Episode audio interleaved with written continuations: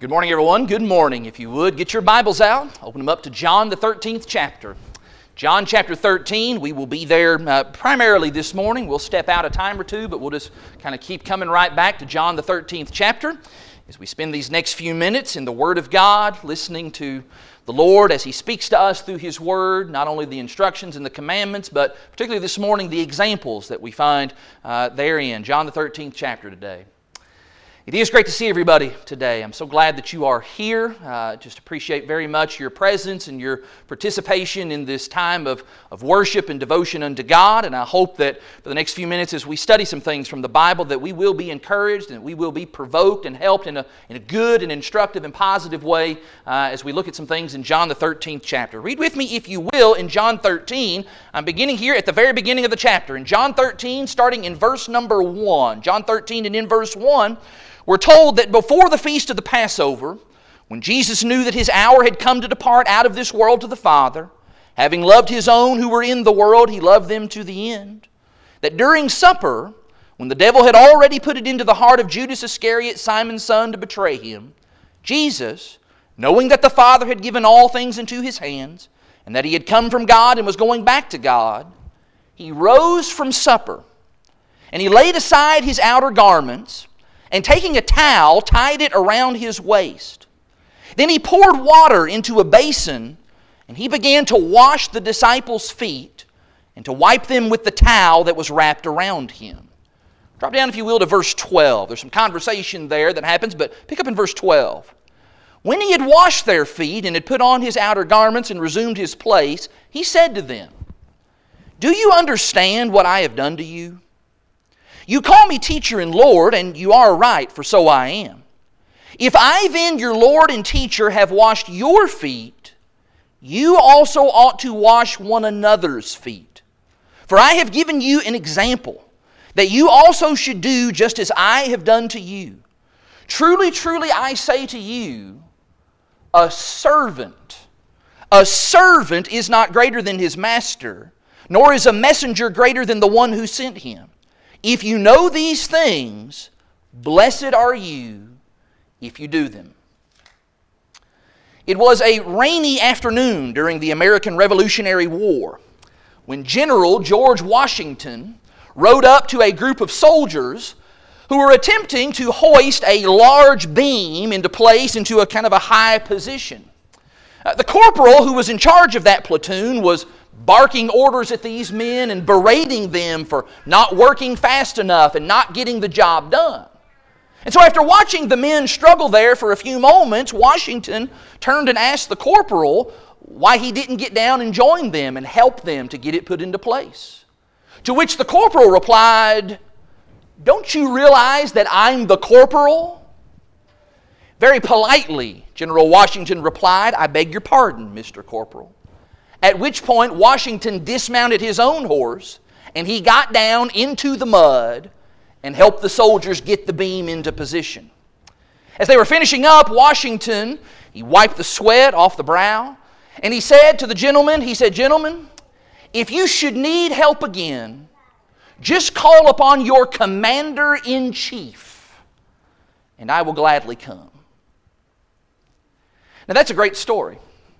Because here is a man who was in an exalted position, the kind of position where he could snap his fingers and people would come to him. People would do exactly what he had to say, and yet here is the President of the United States of America down in the mud being a servant.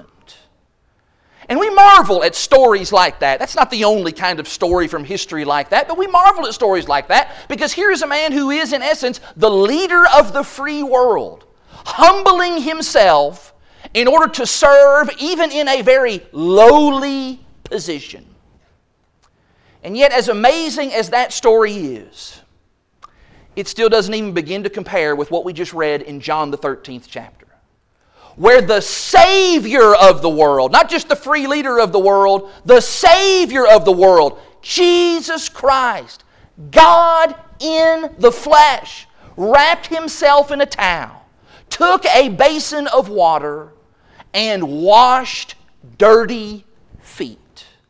The one who ought to have had his feet washed was instead serving. Serving.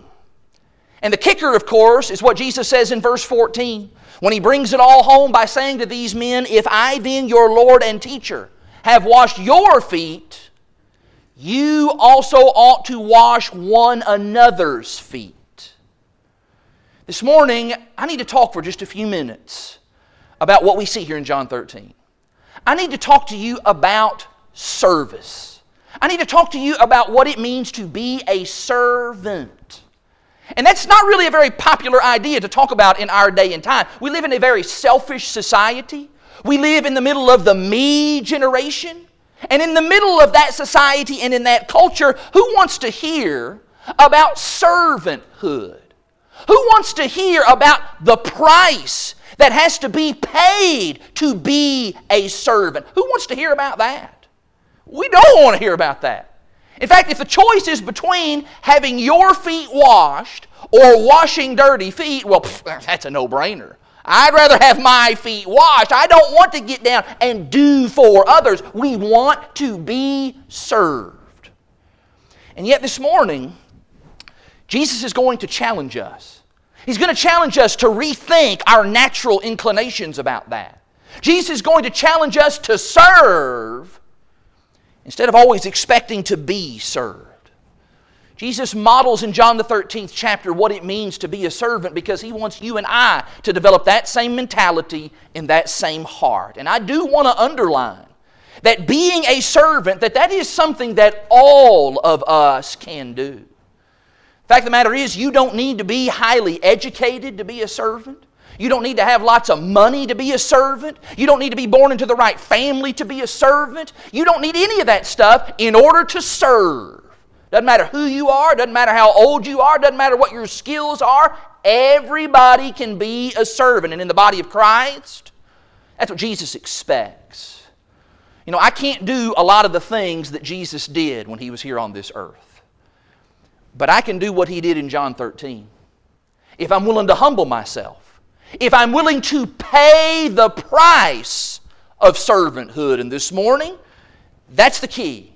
I've got to be willing to pay the price of service. And what I want to do today for just a few minutes is I want to right out of John 13, I want to highlight three of those prices that must be paid in servanthood. Three things that you and I must adopt into our thinking and into our way of life so that we can be a servant like Jesus. And I do want to kind of kind of narrow the focus this morning. I realize that what Jesus patterns here about service is something that applies in every area of life. The Lord calls upon us to serve everywhere that we are and whatever that we are doing, whatever arena we might be talking about. But I'd like to kind of keep things tightly focused thinking about service in the kingdom. Service within the body of Christ, service in this local congregation. In fact, the original application of that was for disciples, wasn't it? Jesus says, serve one another, wash one another's feet as he talks to those disciples there. And so I'd like for us to think today about what it means to be a servant in the local church, what it means for us to be a servant, particularly those of us that are part of this local family, the church at Lakeside. You ready for that? Let's talk about that. Three ideas that must be present in order to pay that price. First and foremost, that all begins by having a willingness to be inconvenienced. That I'm going to be willing to serve even if that causes an interruption in my life. You know, if you ask Jesus what exactly is on the agenda on the night of the Last Supper, what you're going to find is that Jesus' to do list is just jam packed. I mean, there is just all kinds of stuff that Jesus has to get done. First and foremost, there's some teaching that needs to take place. He needs to teach these disciples about what's going to happen in just a few hours and how they can be prepared for what comes next. He needs to talk to these guys about the Holy Spirit, the Comforter who was to come to them. Then, of course, Jesus needs to institute the Lord's Supper. That's pretty important stuff. All of that, of course, is wrapped around the Passover meal and observing that exactly according to the law of Moses. Lots is happening. Lots of stuff is going on here. Jesus has a lot of stuff on his plate this evening. But notice verse 2 again. Verse 2 begins by saying, during supper. During supper. That means that Jesus had to stop eating, he had to stop teaching, he had to stop all of that other stuff that he was doing so that he could serve. How often? How often do we have opportunities to serve, but we just can't get around to doing those things because well, we just got so much other stuff on our plate? You know, I sure would love to go visit and check on that sick brother of mine, but ha, I'm just, just so busy. You know, I sure would like to sign up and teach a Bible class one of these days, but ah, I've just got so much else going on. You know, I've been meaning to have some folks over for dinner one night and show a little bit of hospitality, but ah, I just, just can't find the time for that. You know, I really would love to take that sister to her doctor's appointment and help out in that way, but man, I just, I just can't seem to fit that in into my day planner. Our agendas, our planners, they are just so packed with other stuff, good stuff, but oftentimes it's the kind of stuff that ends up crowding out serving. Can I say just a word or two in that direction that maybe will cause us to rethink that a little bit? First and foremost, I think Jesus understood e- even better than I do that all that other stuff that monopolizes our time and our energies, all that other stuff isn't nearly as important as serving. In fact, Jesus understood that best because that's the very purpose for which He came. He came to serve. For Jesus, service was job number one. Remember what He said in Mark 10, verse 45?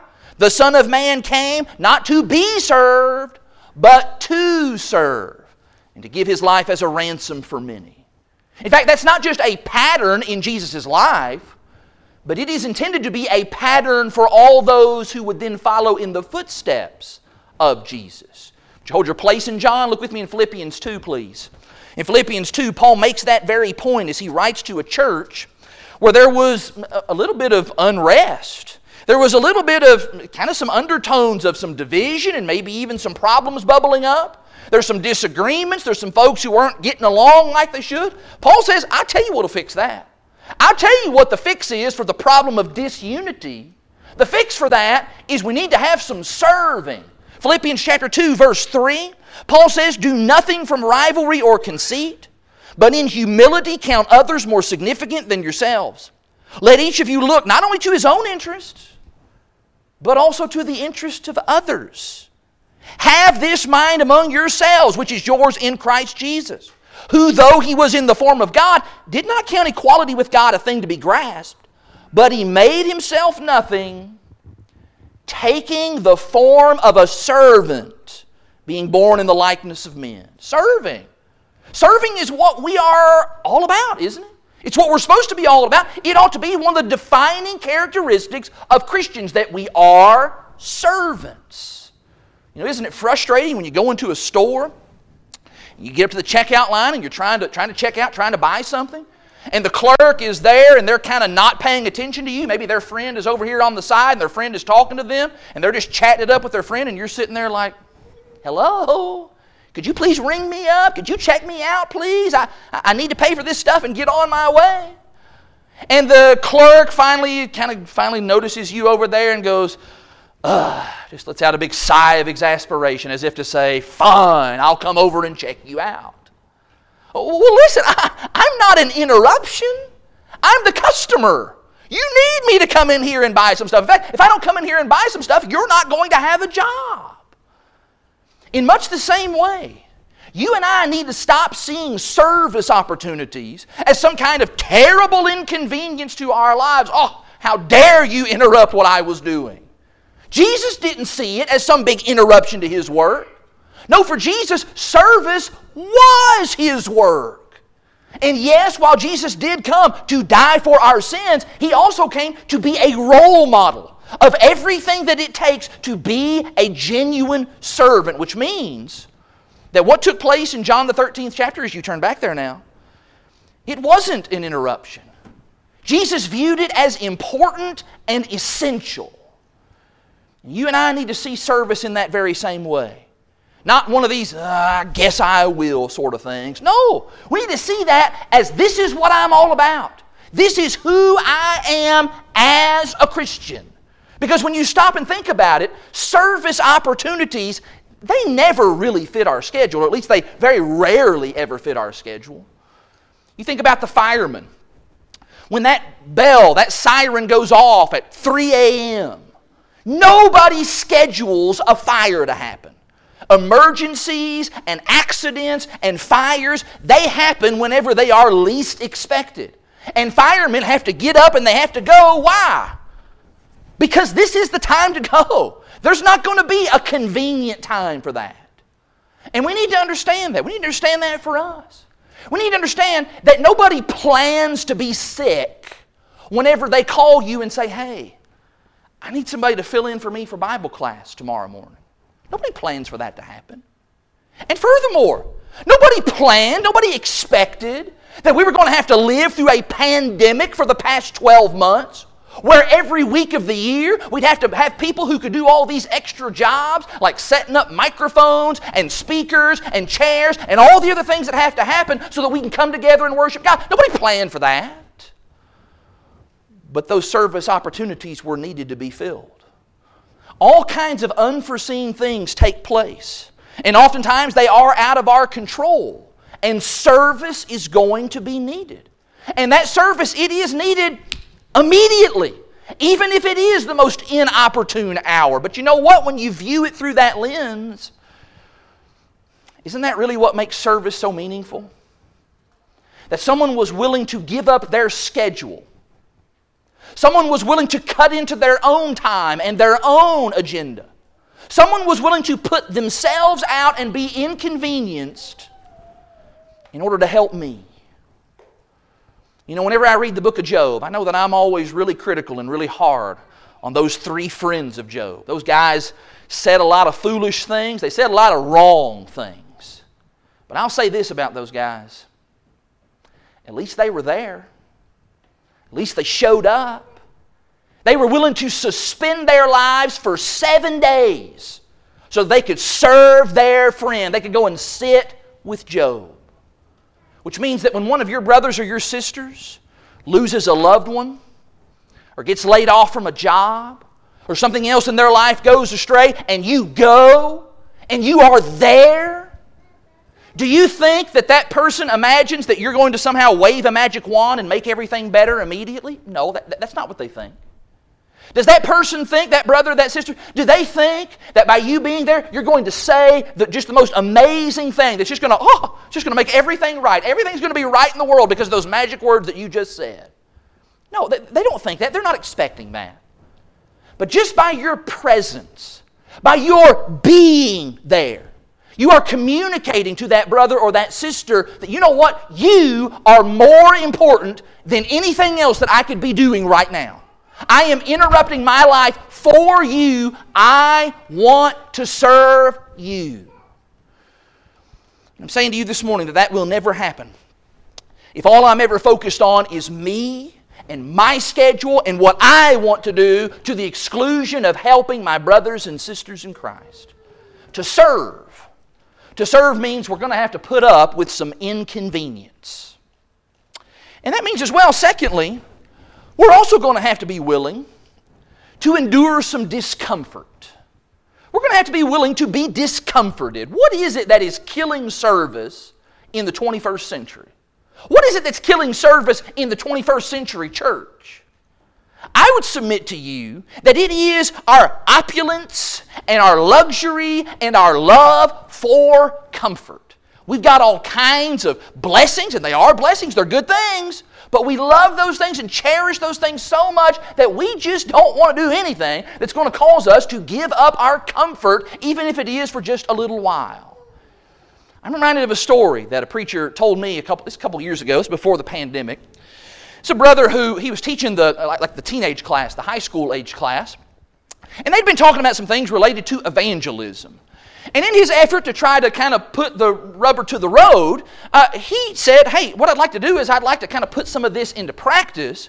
And I'd like for us to meet up here at the church building one evening. And we're going to go into the neighborhood and we're going to hand out flyers for our upcoming gospel meeting. They had a meeting coming up in a couple of weeks. And so, hey, let's be evangelistic. Let's go out and let's invite others to come and take part in the meeting. And he's talked about that in class. I mean, all the kids like, yeah, that's a good idea. Let's do that. Let's do that together. So they get together, middle of the week, whatever night that it was, come to the church building.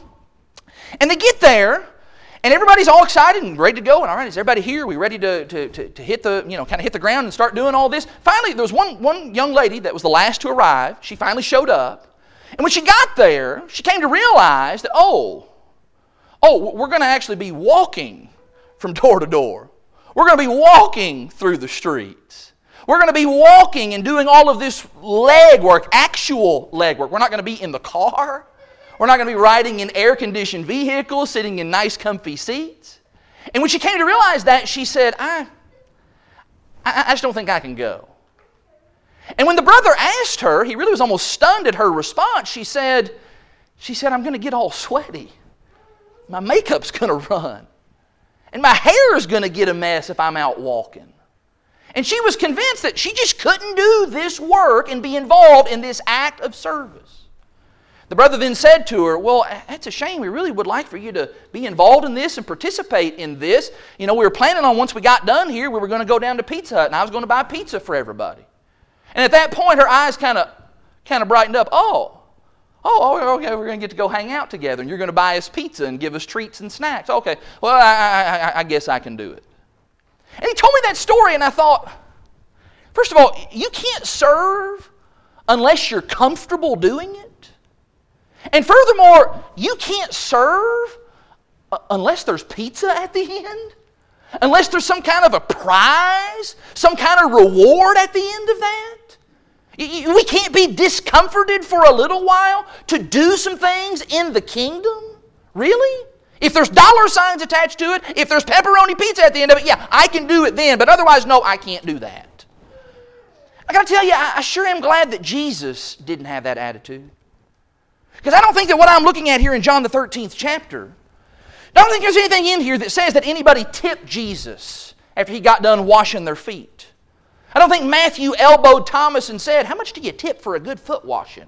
Anybody here got change for a denarii? I don't see any of that in the text. And you need to know that what Jesus was doing in John 13, it really, really was smelly, disgusting work.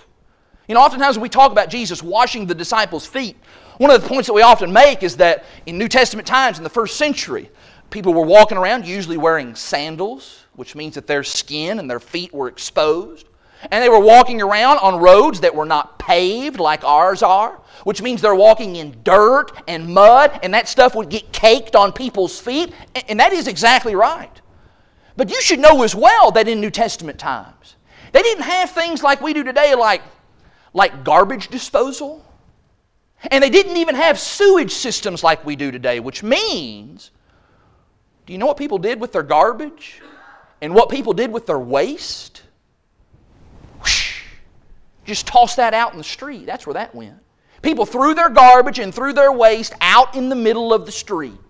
And so when you went to a city like Jerusalem, and you've been walking around Jerusalem for several days, as these guys have been doing, then what that means is, is that when Jesus gets down on his hands and his knees, he is washing feet that have been caked in mud and have been plodded through raw sewage and garbage for days. I got to tell you, I imagine that was pretty uncomfortable. Kind of like dying on a cross. I think that was probably pretty uncomfortable too. Are you still here in John? Just turn over a few pages in John 19.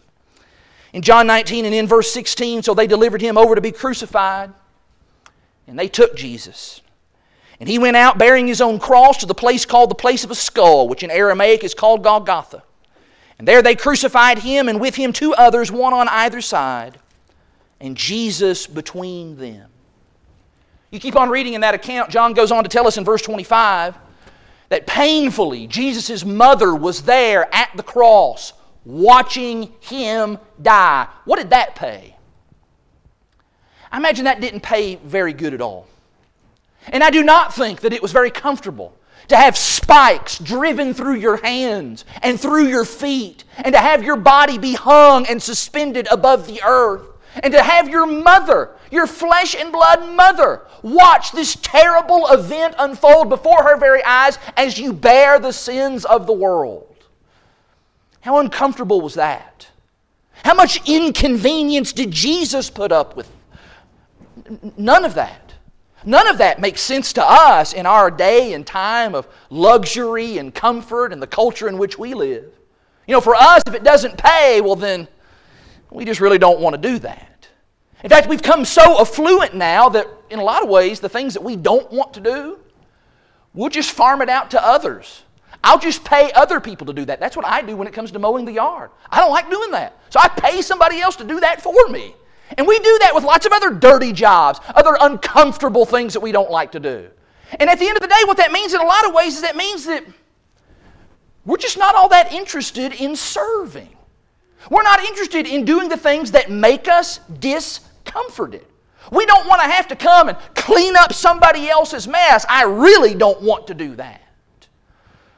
Yet, if you'll read your Bible carefully, what you'll find is that John 13 is not the first time that God has gotten involved in people's stinky messes.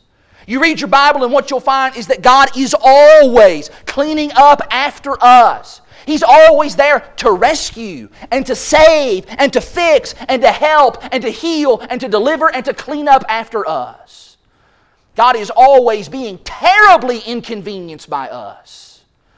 And John 13 is actually just another in a long series of examples where Jesus shows us that being like the Lord means having a willingness to be discomforted. Let me say something that I think probably has needed to be said for this past year. We need to stop making comfort an idol. I fear that we have made that an idol. And what we need to do is we need to roll up our sleeves, get down on our hands and knees, and start serving. What kind of service could you and I render? if we were willing to sacrifice our own personal comfort in order to be a servant to someone else. And furthermore, how much service could you render if you were willing to do what was needed instead of doing what you wanted? Because that is the third and final component to what I see in John the 13th chapter. And that is that servanthood, it only occurs whenever there is a willingness to serve in any capacity. Whatever the situation calls for, I need to be willing to serve. You know, as I step back and as I look here at John 13, I am quite certain that I could have served right there in the middle of all of that. I could have. Right around verse, mm, I don't know, 3 or 4, when Jesus is starting to get up and to start to do all of this, I think that right there, I could have really served in a powerful way. Because what I could have done in that moment is I could have given a rousing, motivational speech. I could have. I could have stood up right there and I could have said, Men, look at your feet. Take care for your own feet. Wash your feet, men. Take some pride in your feet. Don't wait for others to do this. You wash your own feet. I think I could have did that. I could have gave a real fired up and impassioned speech right there. I could have done that. And you want to know why I could have done that? Because I like doing that. I like it. I love to preach. And I love to talk about the Word of God. And I love to try to motivate people to do the Word of God. And so, what I would have done in John chapter 13 is I would have given a big rousing sermon. And then, after I got done giving that sermon, what I would have done is I would have then went and sat down because, hey, I've done my service for the day. I'm done today. I'll let somebody else do the feet washing. Now, don't get me wrong, there is a time and a place for motivational speeches. And there are lots of places in the Bible where somebody does stand up and they get people fired up, and that is important and that is, that is sometimes it is needed. But you know what? That's not a cure all for every circumstance, is it? These disciples in John 13, what they needed is they needed a moment of realization that this is not the time to let somebody else do it. This is not the time to look around the room and say, well, well, he's not doing anything. Well, what about him? Or that guy over there, he hasn't done anything in forever. No, this was the time for each of those men to say, What can I do? And then do it. Stop making excuses. I'm talking to us now. Stop making excuses. Stop waiting for a more convenient time. Stop waiting for a more comfortable option to come along. Take a look around and do that little, that little arithmetic problem that we sometimes do. Sometimes you hear preachers do this. You ever heard this before? Opportunity plus ability equals responsibility. I love that. That is entirely biblical. Is there an opportunity for me to serve here? And if there is, do I have the ability to serve in that capacity? If the answer to those two questions is yes, then I have a responsibility to serve. In Galatians, the sixth chapter, please. In Galatians 6, let's think once again about bringing this home within the body of Christ. In Galatians 6, Paul writes to those churches of Galatia and tells them a thing or two about serving in the body. He says in Galatians 6 and in verse 2, he says, Bear one another's burdens and so fulfill the law of Christ. Brother, sister, we don't need to hear how busy you are. We don't need to hear how inconvenient it would be for you to do that burden bearing. We don't need to hear about how uncomfortable doing this or doing that makes you. What we just need is some service. We need you, we need me, we need all of us to help carry this load. Can I identify for you some of those burdens that you can help bear locally? Here within this local congregation? Ways that you can serve within this local church. First and foremost, let me start with this. Start some obvious stuff. We need men who will step forward and who will help lead and conduct us in worship. These things that we are doing today. We need somebody who's going to stand up here, stand behind this microphone, and lead us in those things. Lead us in song, lead us in prayer, lead our minds as we partake of the Lord's Supper. Lead in making announcements and get everybody up to speed on what's going on in the congregation. Lead in presenting the Word of God, giving an invitation, leading a Bible class, which actually leads to this next thing. We need teachers. We need teachers. I feel like I holler about this all the time, but it's because we can never have enough teachers. We need people who are willing to teach the Word of God. There are always opportunities for Bible class teachers, you go back there and look on the bulletin board, you'll see all kinds of blank spaces that need names filled in it who will teach Bible classes adult Bible classes, children's Bible classes, ladies' Bible classes. There's opportunities to serve. We need people who'll step in. As well as we think about our assemblies and what goes on when we come here together, we need people as well who will take upon themselves the important mantle of being a greeter. And not just making our own family and folks feel welcome and greeting them, but I'm thinking specifically about people who have a mind and an eye toward, toward visitors, outsiders, people who come to this place. Maybe they're traveling through, have some folks like that here today. Maybe some folks in the community who just come here for the first time. They are coming here into our house, so to speak. They're here amongst our family. And yet I'm always shocked at the fact that sometimes people just ignore those folks. Don't say anything to those people. What? We need folks who will see that's an opportunity for me to serve, make people feel welcome, and get to know them, have them fill out a visitor's card, invite them to come back. Maybe as well some opportunities to serve. There's all kinds of technology stuff that goes on even during our worship services and even outside of our worship services, some technological, technical sorts of things that need to be done. Especially in the last year, we've upgraded a lot of things. We've added video cameras now, and we've got things along those lines. We've got microphones and things that need to be set up and are working. We've got audio recordings. We've got an internet website. We've got a Facebook page. All this stuff needs to be maintained and updated, and somebody's got to do that. Like again, that, that stuff just doesn't happen on its own. Need people are willing to step in and say, hey, I can serve in that way. I know some stuff about computers. I know a thing or two about audio equipment. That's an area where you can serve. Let me add to that as we keep thinking about those sorts of things. There's things that pertain to the facilities here that need to be taken care of. The regular upkeep and the cleanliness, cleaning the church building. There's a sign up sheet on the board for that, weekly opportunities for that. I don't want to come sit in a dirty, filthy, you know, disgusting, unkempt building to worship God, do you? I mean, if, if it's all we got, it's all we got, but Truth is, I think we can do better than that. We have the ability to do that. Can you help out with that? There's other things about the maintenance of the building. Appreciate that we got folks who take care of things pertaining to the lights and electrical sorts of work. There's signs that need to have the information changed on them on a weekly basis. All kinds of things that people that'll lock the doors. People who get here early enough to unlock the doors. That's an important job. Somebody's got to do that. Somebody needs to turn the lights on. I appreciate Brother Gary Keith.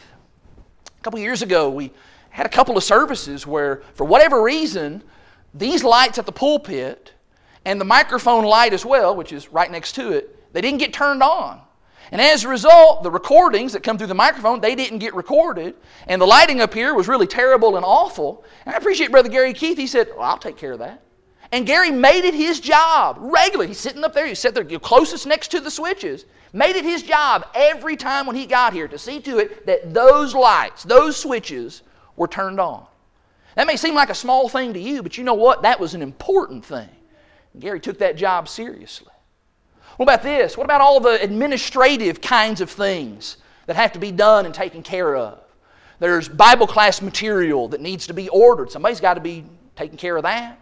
There's other supplies that need to be ordered, things that help out with the upkeep of the building. That somebody's got to take care of that. Need somebody to take up the collection every week and keep the records of all of that, keep the financial records. We have to have bulletins that need to be printed out and gospel meeting flyers and all that sort of stuff. Again, that stuff doesn't just happen on its own. The directory, the picture board with all the members here, that takes work. It takes people who are willing to serve. I'd add to that as well the important work of outreach. And by that I mean evangelism. I mean reaching out to people outside of these four walls, people in our community, setting up Bible studies, inviting folks to come to church, getting people involved in what we are doing here as we share the message of Jesus Christ. I'd say something as, well about the important work of visiting. Can you do that?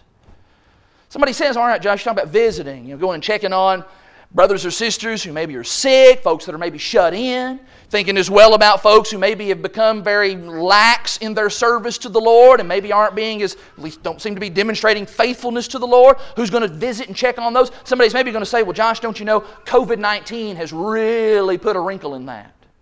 Well, I understand that. I understand that that's created some limitations. But COVID 19 does not cause us and allow us to just shirk those obligations. Those things need to be done. Somebody's going to need to have to think outside the box, okay? Maybe I can't go inside that brother's house and talk to him, but I, maybe I can stand six feet away from his front door and talk to him. Maybe I could send him a text message. Maybe I could call somebody and ask, hey, how you doing? What's the latest? What can I do to help? I'd add to that as well the important work of hospitality. I know once again somebody's going to say, well, COVID 19, don't you know? I, I get that. But hospitality is still a command of Scripture. It is one of the ways in which we serve one another.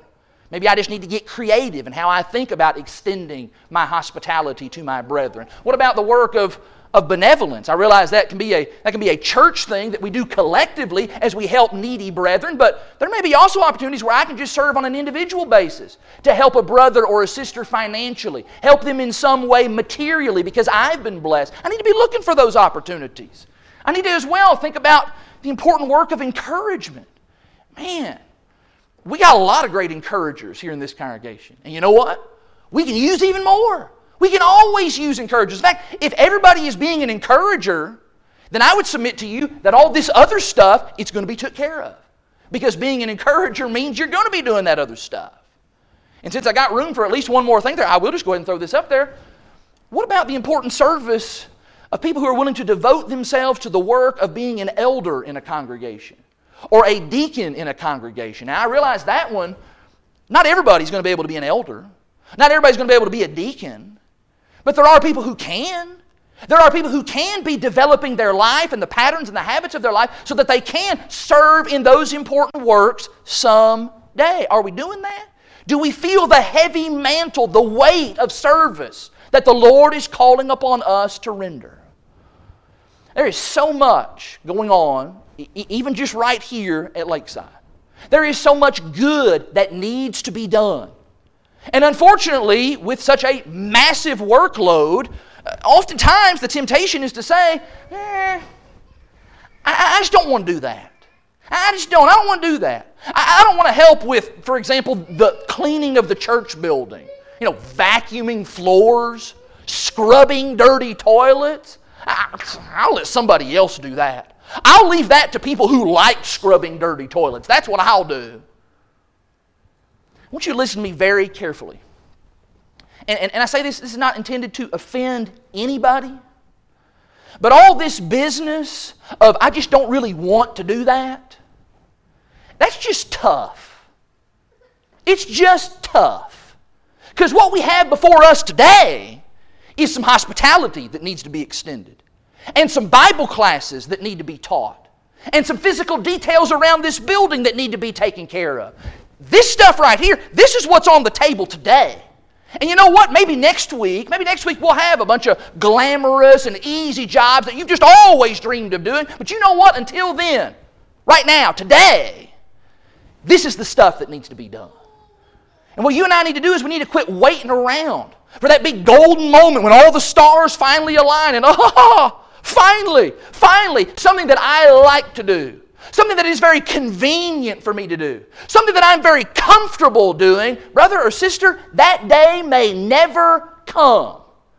And when I stand before the Lord, will I be able to say to Him, Lord, I was a servant? I remember an old brother saying years ago, we got an awful lot of people who aren't so much standing on the promises as they are just sitting on the premises. And you and I need to think about that very seriously today. What kind of service do I render as a part of this body? We need to start serving today, whether you're sitting here in this building listening to me talk, whether you're sitting outside in the parking lot listening to me talk, whether you're watching at home listening to me talk, if you are a part of this local congregation, we need you to serve in whatever capacity you are able so that God's work can be accomplished in this place. I know that it's been said many times and it's almost kind of cliche, but that doesn't make it any less true. We are saved to serve. You think about that? It is the reason that God redeemed you from sin. You have been saved to be a servant. And as I hope you've seen this morning, that can be done in a number of different ways. And in many ways, this, this isn't even an exhaustive list, these are just things that immediately come to mind. But we are here as disciples of Jesus to follow the example of the one who arose from dinner and girded himself with a towel and was willing to wash dirty feet. And it wasn't pleasant, it wasn't enjoyable, certainly wasn't convenient or comfortable, but it was an important and meaningful job that needed to be done.